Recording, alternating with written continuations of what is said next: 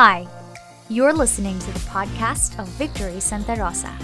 We pray that this message encourages you on your journey of faith in Jesus.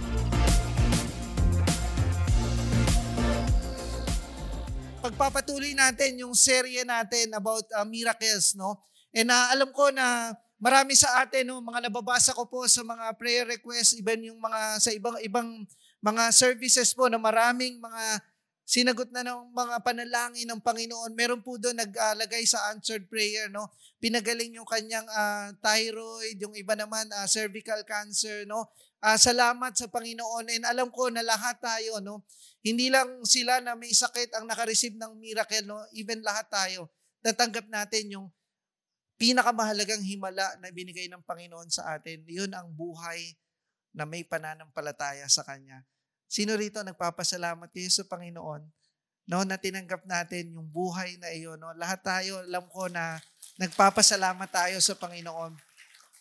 And uh, ngayon po, no, pagpapatuloy natin ang uh, serie na ito upang makilala natin patuloy na ang ating Panginoong Jesus. No? Ano ba yung mga signs or yung mga miracles na ginawa ng Panginoon doon po sa sa gospel ni John, no? Kung babasahin po natin yung book of John, no? Makikita natin doon na ang layunin ni, ni, ni John, no? Para sa mga magbabasa nito, para sa atin, ay patuloy na makilala natin ang Panginoong Jesus. Siya ang ating tagapagligtas, siya yung naggumawa ng lahat ng paraan upang tayo ay magkaroon ng buhay na walang hanggan. Kaya nga, again, no, yun yung titingnan natin. At ngayon pong araw na ito, no, titingnan natin muli ang uh, ika-anim na miracle o ika-anim na himala na ginawa ng Panginoon na nagbukas ng uh, mata at isipan ng mga tao upang patuloy silang maniwala na si Jesus ang tunay na anak ng Diyos na siyang nagligtas sa ating mga kasalanan.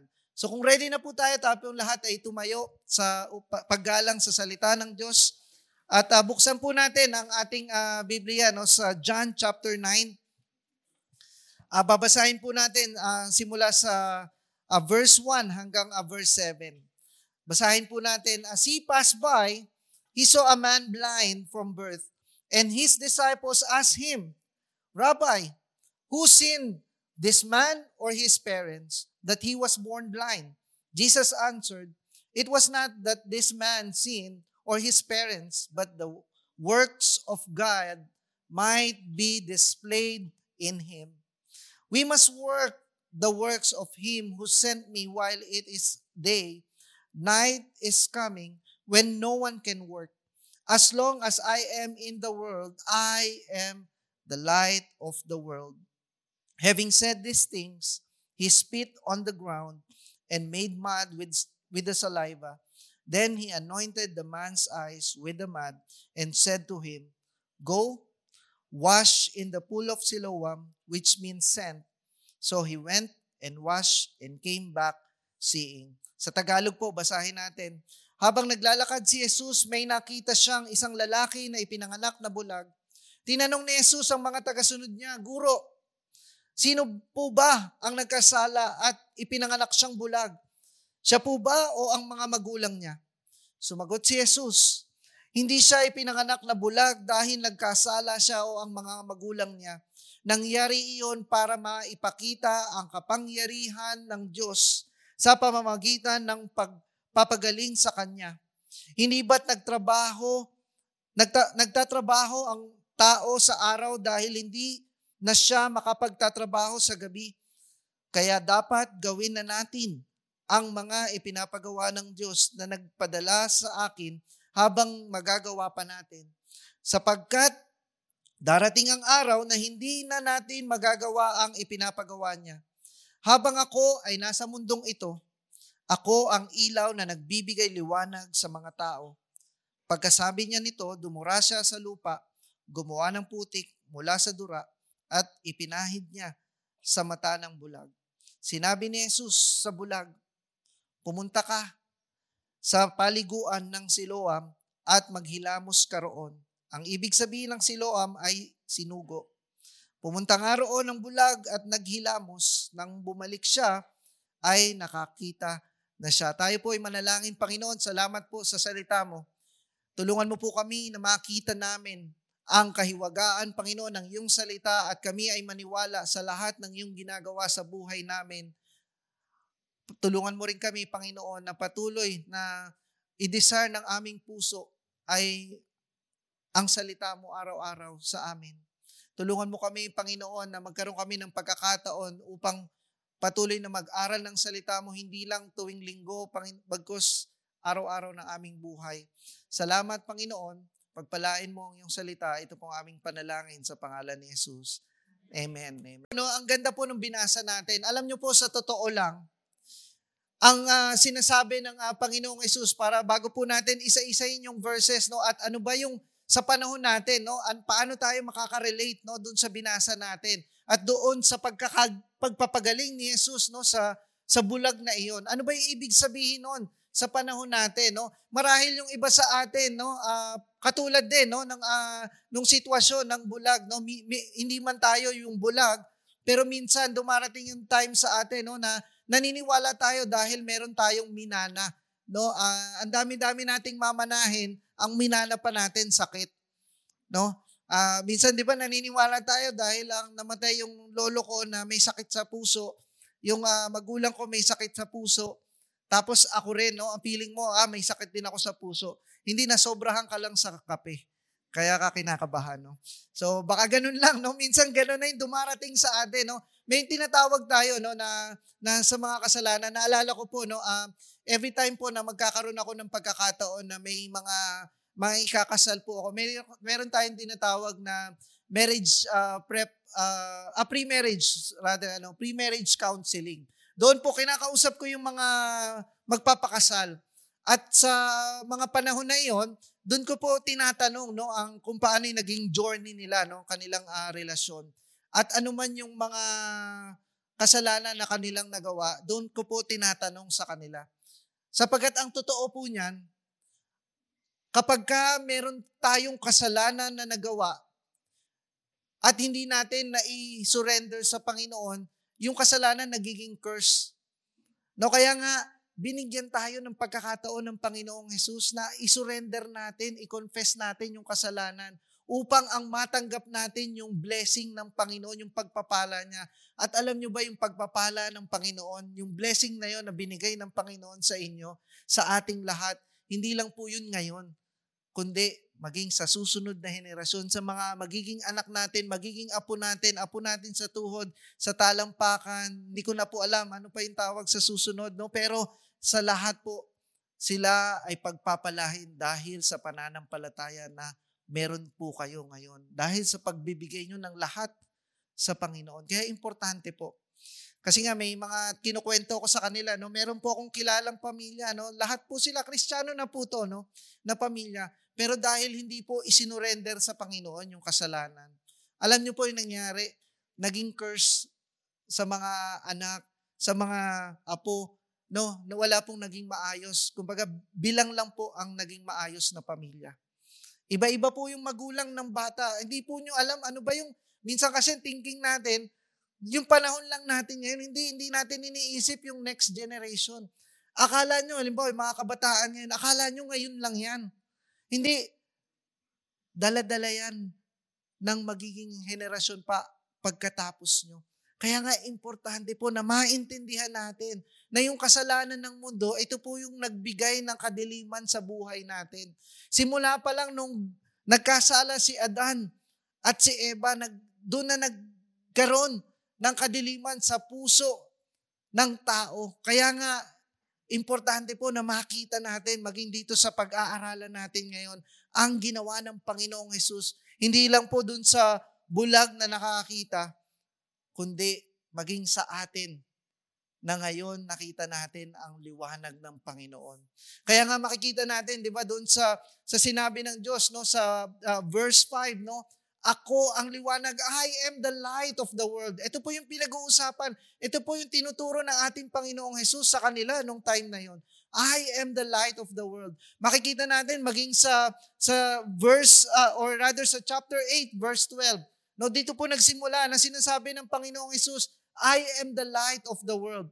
Sabi ni Jesus sa kanila sa verse 12, no, I am the light of the world. Whoever follows me will not walk in darkness, but will have the light of life.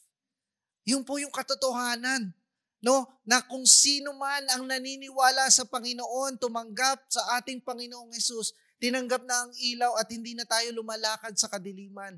Bagkus, tayo'y lumalakad na sa liwanag ng Panginoon na may buhay. Kung ang dati yung buhay natin patay dahil sa kasalanan, pero ngayon ang buhay natin ay may liwanag na at buhay dahil sa Panginoon. Eh pastor, bakit hanggang ngayon meron pa rin pagsubok, meron pa rin suffering? Bakit meron pa rin mga sakit sa mundo na ito? Dahil ang totoo niyan, ang katotohanan, ang mundo natin makasalanan pa din.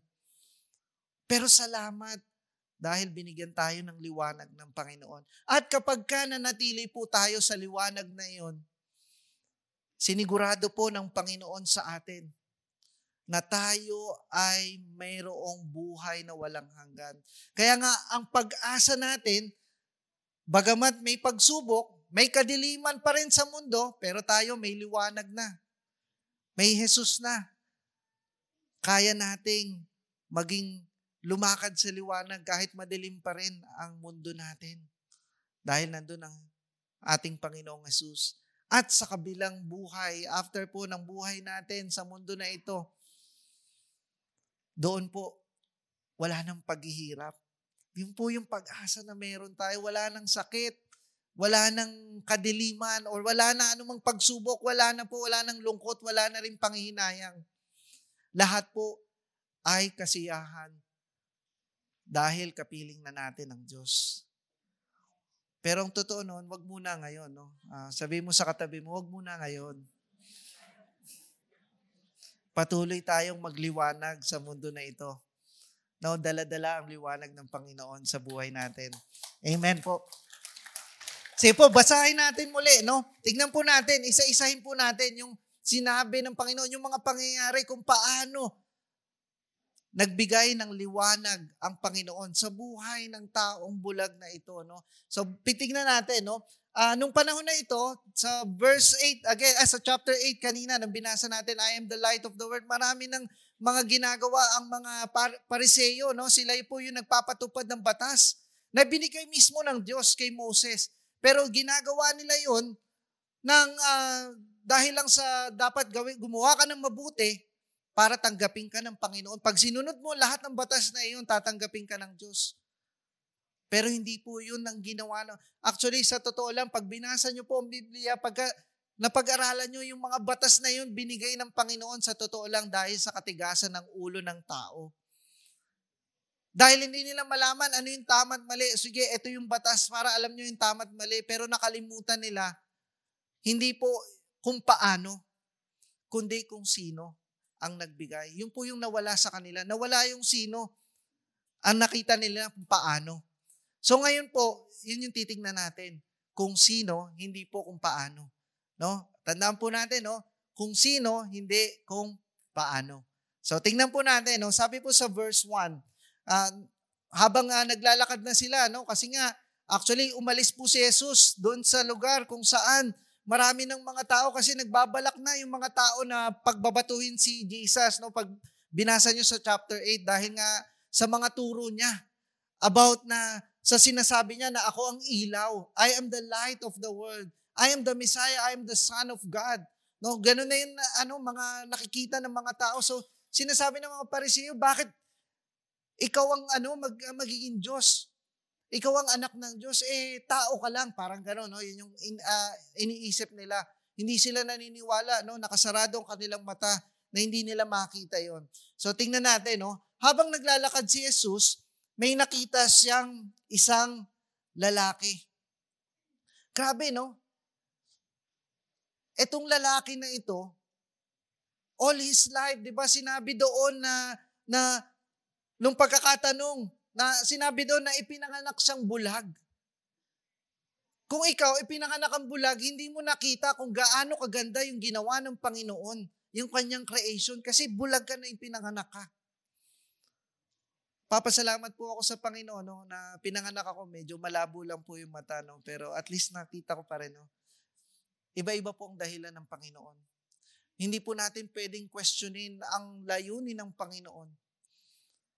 Minsan po, 'di ba, sa kas, sa kasamaan ng tao, yung kasalanan ng na meron ng tao, kaya maging ang disciple si Jesus, no? Sabi dun sa verse 2, tinanong nila si Jesus, Guro, sino po ba ang nagkasala? Sino po ba yung nagkasala? Na ipinanganak siyang bulag. Siya ba o ang magulang niya? Kasi ang totoo po, kapag ang tao may nagawang kasalanan, maghahanap yan ng sisisihin. Minsan, ganun din po yung nangyayari sa atin. Kapag may mga pagsubok, may mga sufferings, may mga paghihirap sa buhay, naghahanap tayo ng masisisi. Hanggang dumating sa punto na pati ang Panginoon sinisisi na natin. Panginoon, bakit binigyan mo ako ng ganitong asawa? Pati asawa mo, no, na damay na, no. Panginoon, bakit ganito? Pinanganak akong mahirap, katulad ng napanood natin.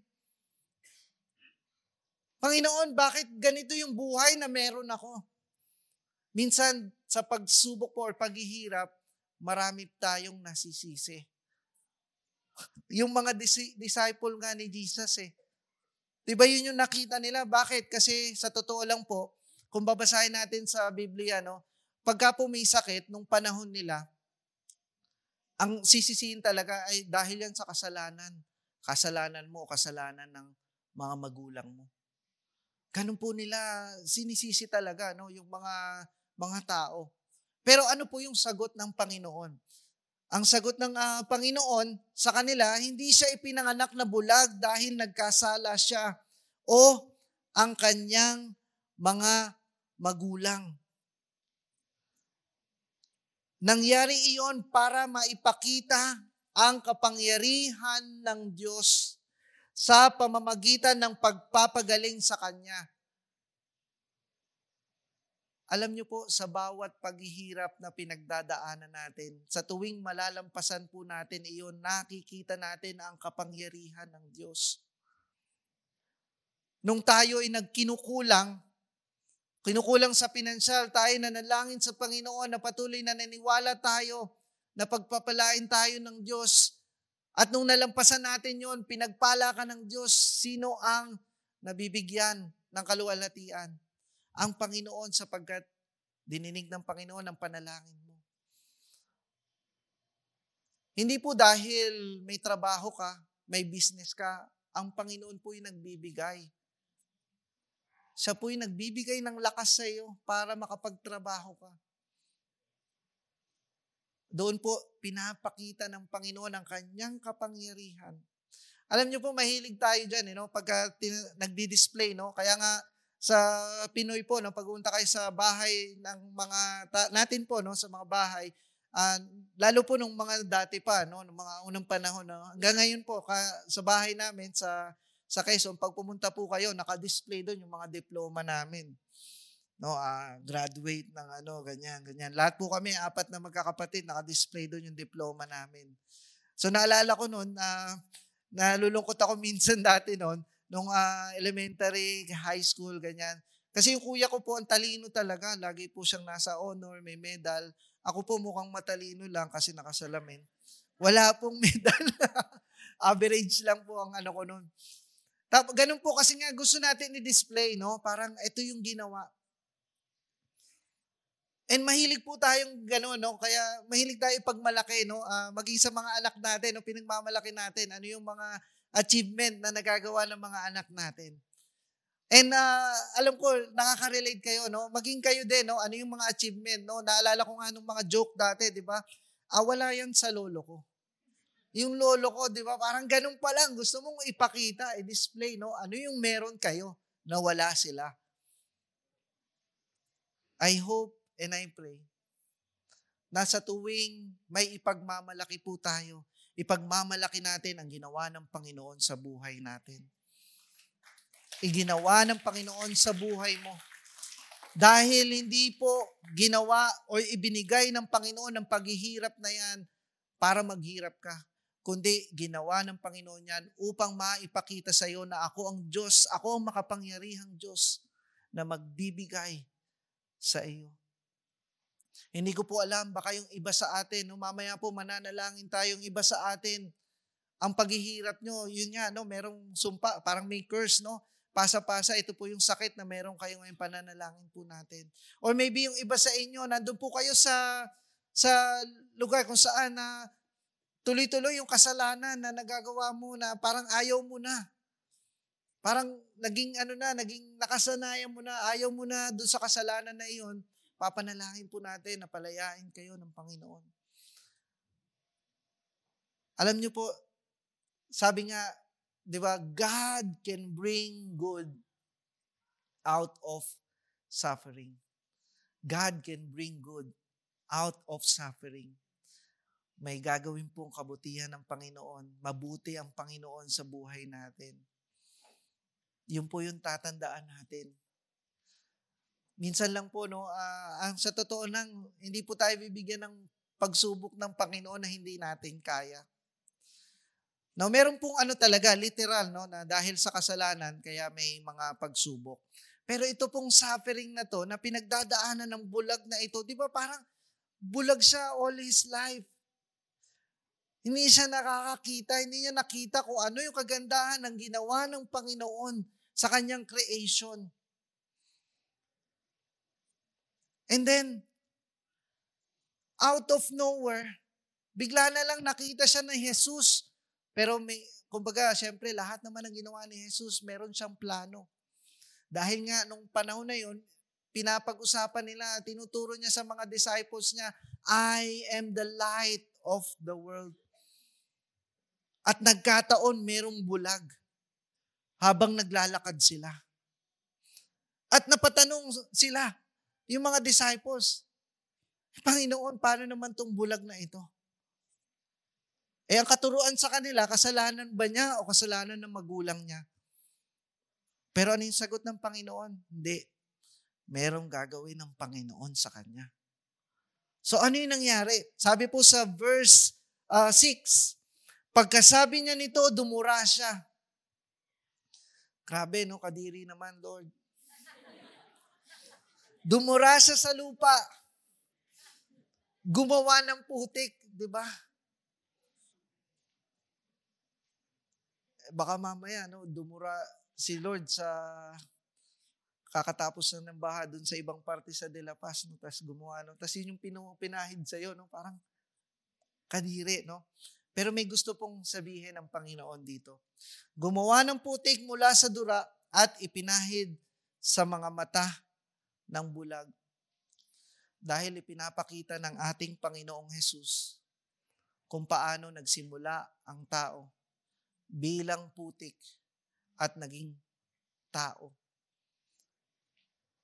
And then sinabi ng ni Jesus sa bulag, pagkapahid sa kanyang mata, di ba, pumunta ka sa paliguan ng Siloam at maghilamos ka roon. Ang ibig sabihin ng Siloam ay sinugo. Si Jesus yung sinugo na maglilinis ng kasalanan ng tao. Kung paano tayo ay ginawa ng Diyos mula sa alikabok na naging tao. Ganon din ang kasalanan ng tao na naging madumi sa buhay niya, naging kadiliman sa buhay natin pero dahil isinugo ang Diyos, nilinis ng Panginoon, ating Panginoong Yesus, ang ating kasalanan upang makita natin ang Panginoon sa ating buhay. Kaya nga, pumunta nga roon ang bulag at naghilamos. Nang bumalik siya, ay nakakita na siya. So, ano po yung nangyari? His eyes are open and he sees. Na wag na po tayo maging pilosopo no? Kung paano siya nakapunta doon sa Siloam no? Bulag nga siya no? Tas may putik pa no? Siguro may mga natumulong naman sa kanya no? Papunta doon. O kaya alam niya na yung lugar na yon no? Meron siyang ano mga steak no? Ganon. So naalala ko po nag uh, pinag-uusapan namin to ng mga ng mga pastor no uh, paano ba siya nakarating doon no hindi na, talaga pong ano hindi na natin alam kung paano basta pumunta siya ron at nakakita siya Pero alam niyo po ba, hindi lang po yun yung tinanggap niya. Sa totoo lang, wala naman siyang pananampalataya kaya hindi nga niya kilala si Jesus eh. Bulag siya eh. Hindi nga niya alam, ano, siguro nababalitaan, naririnig lang niya, pero hindi niya kilala si Jesus. Wala siyang pananampalataya kay Jesus. Hindi niya rin alam ano yung itsura ni Jesus. Kaya nga, kung babasahin natin no, sa buong chapter 9, patungkol po ito sa Kanya. Doon po sa bulag na iyon. Kung nagtanong yung mga tao sa Kanya, paano ka nakakita? Hindi, may taong dumura. Di ba? Parang ganoon. Kadiri ka naman. May taong dumura. Ganyan. Nag, ano, ng putik. Nilagay sa mata ko. Pumunta ako sa ano. Kinuwento niya lahat. Hindi pa rin makapaniwala sila. Paano nangyari yun? Sapagkat nung panahon na yun, wala pang nangyayaring himala na katulad ng nangyari sa kanya na bulag na nakakita. Wala pa po nangyari sa history no ng uh, kanilang bansa wala pang nangyari ng mga Jews that time wala pang nangyayaring ganong himala kaya gulat na gulat lahat ng mga tao at hindi lang yun maging ng mga pariseo na nagpapatupad ng mga batas nung panahon na yon kaya nga alam niyo po hindi lang po siya nakakita ito pa po yung nangyari sa kanya. Sabi po sa verse 35, no, uh, puntahan natin, no, verse 35, nabalitaan ni Jesus na pinagbawalang pumasok kasi nga ayaw na siyang papasukin sa sa templo para mag-worship sa Panginoon. Bakit? Dahil sa nangyari sa kanya. Grabe, no? Nakakita na nga siya, ayaw pa siyang, kasi nga ang tingin sa kanya makasalanan. Alam niyo po ba ang ginawa ng mga pariseyo? Pati yung mga magulang niya, kinausap na, eh, malamang nung panahon na yon, ah, baka yung magulang niya kilala, no? Maliit man yung ano, yung lugar nila, pero kilala yung magulang niya. Kaya pinuntahan ng mga parisi yung magulang niya. Totoo bang anak niyo ito? Na, na, na bulag, dating bulag, simula pinanganak at ngayon nakakita. Sabi ng mga magulang niya, ah, totoo po na bulag siya na ipinanganak. Pero dahil ayaw nga ng ano na madamay sila no yung mga magulang, ah, malaki na po siya, tanungin niyo na lang siya kung paano siya nakakita. Yun po talaga no kung babasahin natin no. Ganun po yung pagkakasabi no. Malaki na po siya kasi natatakot sila eh. Dahil nga labag sa batas yung nangyari, alam niyo ang unang labag sa batas na nangyari, yung pinagaling siya or gumaling siya na Sabbath day. Kasi pag Sabbath day, wala dapat talagang ginagawa ang mga tao. So labag sa batas, Sabbath day, bakit nakakita siya? E tapos, sa, para sa kanila, pangalawa, makasalanan talaga yung tao na to, kaya nga hindi nila pinapapasok sa templo. E nung nabalitaan ni Jesus, no, ito na yung nangyari, nabalitaan ni Jesus na pinagbabawalan pumasok sa sambahan ang dating bulag, kaya hinanap niya ito Hinanap niya ito at nang natagpo, matagpuan niya, tinanong niya ito, Sumasampalataya ka ba sa anak ng tao? Sumagot ang lalaki, sino po siya? Kasi hindi naman niya kilala si Jesus eh. Hindi naman niya nakita si Jesus kasi nga pinapunta na siya doon sa Siloam eh. Diba, hindi niya nakita. Wala siyang idea no itsura ni Jesus nung panahon na iyon. Kaya, sabi nagtanong, nag, ang sagot niya, sino po siya? Sabihin niyo po sa akin upang sumampalataya ako sa Kanya. And then, sabi po sa verse 37, sinabi ni Jesus sa Kanya, nakita mo na siya. Nakita mo na siya. At siya ang kausap mo ngayon. Sinabi agad ng lalaki, Panginoon, Sumasampalataya po ako sa inyo. At lumuhod siya at sumamba kay Jesus. Hindi lang po siya nakakita, kundi binuksan ng Panginoon ang kanyang isipan at siya ay naniwala. His mind is open and he believes. His mind is opened and he believes. nanampalataya siya sa Panginoon. Hindi lang dahil siya ay nakakita sapagkat na mismong nasaksihan niya ano ang ginawa ng Panginoon sa kanya. Marami po sa mga tao nung panahon na iyon, nakakakita sila pero bulag sila sa katotohanan. Yung po mismo yung salita ng Diyos. Kaya nga, kung magja-jump na tayo no, sa katapusan ng uh, chapter 9, no, sabi po sa verse 40, narinig ito ng mga ng ilang pariseo nung naroroon. At nagtanong sila, sinasabi mo bang mga bulag din kami? And then, sumagot si Jesus, kung inaamin niyong mga bulag kayo sa katotohanan, wala sana kayong kasalanan. Ngunit dahil sinabi ninyong hindi kayo bulag, nangangalugang ito na may kasalanan pa rin kayo. Ang totoo po niyan, nang dahil sa kasalanan ng tao, hindi natin nakita ang kapangyarihan at ang kaluwalhatian ng Diyos sa buhay natin. Kaya ngayon po yung sinasabi sa Romans 3.23, For all have sinned and fall short of the glory of God. Na kaya nga, nung dati, pinipilit nating makita ang katotohanan na kapag ka maging mabait ka lang, maging mabuti ka lang, gumawa ka ng mabuti, Pagpapalain ka ng Diyos. Malulugod ang Diyos. Pero ang totoo, hindi. Sapagkat hindi sa gawa ng tao, kundi sa gawa ng Diyos na tayo ay maniniwala at mananampalataya at makikita ang katotohanan. Kaya ngayon po, ang panalangin ko ay patuloy na makita natin ang katotohanan at na ginawa ng Diyos sa buhay natin at patuloy na manampalataya magpuri sa Panginoon at mabuhay ng naaayon naaayon sa plano ng Diyos. Ano ba yung plano ng Diyos? Saan natin matatagpuan? Sa kanyang salita. Kaya nga wag po natin hayaan na ang mundo natin na patuloy na bulagin tayo sa mga kagandahan ng kanilang mga salita. Hindi po personalidad ang magdidikta ng buhay natin.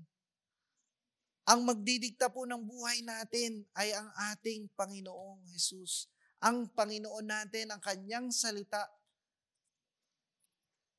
Ang totoo po niyan, ito po yung may kapangyarihan upang makita natin ang lahat ng plano ng Diyos sa buhay natin at maranasan ang kapangyarihan ang kaluwalhatian ng Diyos sa buhay natin. Muli,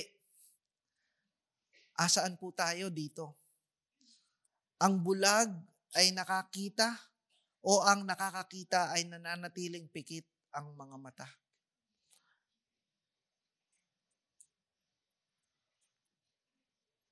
Sana po hindi po pikit ang inyong mga mata at tulog na kayo, no? Gising po tayo sa katotohanan ng Diyos, ng kanyang salita. At ito po lagi nating tatandaan, si Jesus ang liwanag ng buhay.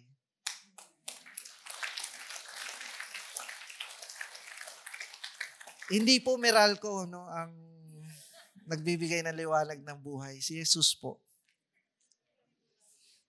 Si Jesus po ang liwanag ng ating buhay. Kaya nga, ano man po yung pagdaanan natin, ano man yung paghihirap na pana- pagdadaanan natin, lagi yung tatandaan may gagawin ng Diyos. At hindi kayo nag-iisa, kasama nyo ang Diyos. At patuloy na magbibigay ng liwanag ang Panginoon. Ito po lagi ko pong sinasabi, ang problema po kasi kapag ka may pagsubok na, may paghihirap na, or may nagawang kasalanan na, anong ginagawa ng tao? Lalong lumalayo sa Panginoon kasi nahihiya na, hindi kailangan mo nga ng liwanag. Kaya huwag kang lalayo kasi mapupunta ka sa kadiliman at magiging pikit ang iyong mga mata na hindi na makita ang liwanag ng Diyos. Kaya nga, anong kailangan natin gawin? Patuloy na ilagay natin ang ating buhay sa liwanag ng ating Panginoon upang magkaroon ng liwanag ang buhay natin at maranasan ang kagandahan ng plano ng Diyos sa ating buhay. Kaya sa totoo lang po, no, excited po ako na makita ang gagawin ng Panginoon sa inyong buhay. At tayo mismo, no, bawat isa sa atin, maging excited po tayo sa gagawin ng Panginoon sa buhay ng katabi mo. Sa buhay ng katabi mo. Excited po ba tayo sa gagawin ng Diyos sa kanyang buhay? Kaya nga po, ang totoo niyan, ang ganda lang po no na ginawa ng Panginoong Hesus lahat na sa simbahan. Ito pong context natin, no? yung ginawa, tin, ginawa ng Diyos. Ang Diyos ang nagtatag ng, ng simbahan. Para, dahil alam ng Diyos no, na mahihirapan tayong mag-isa. No, kailangan magtutulungan tayo sa isa't isa. At makita natin. Alam nyo, sa, sa totoo lang, kapag kami naririnig po akong testimony kung paano binago ng Diyos ang kanyang buhay o kaya kung paano pinagaling, gumawa ang Panginoon. Sobrang ano lang, nakikita ko talaga yung liwanag ng Panginoon sa kanyang buhay. At excited tayo. Kanina po, habang nag-worship tayo, naalala ko po yung ginawa ng Panginoon sa buhay ko nung kinanta na natin yung Amazing Grace. Kaya nga po nung ano nung sa mga anak ko po no, uh, yan po yung panghele ko no uh, wala pong mga lyrics, yung mm na lang, mm kasi baka lalong umiyak yung mga anak ko, eh, no? sintonado ka, ati. Pero lagi ko pong ano, ini- inaalala yung ginawa ng Panginoon. Habang inihelik po sila, nag-worship ako sa Panginoon, Lord, yun naman talaga yun. Eh. And that's your amazing grace. Kaya Lord, salamat Lord dahil dati bulag ako pero ngayon nakita ko Panginoon ang ginawa mo sa buhay ko. sa totoo lang naman, di ba dati lumaki nga tayo dito sa bansa natin na alam naman natin yung ginawa ng Panginoong Yesus, pero hindi lang pala yun. Kailangan mabuksan ang ating isipan, ang ating mga mata. At nung naniwala tayo, binigay natin ang buhay natin sa Kanya, nagbigay ng liwanag. And that's the amazing or the amazing grace of God in our lives. Muli, si Jesus po ang liwanag ng buhay natin. This has been the Victory Santa Rosa podcast. To see more church updates, you can follow us on Facebook and Instagram at Victory Santa Rosa.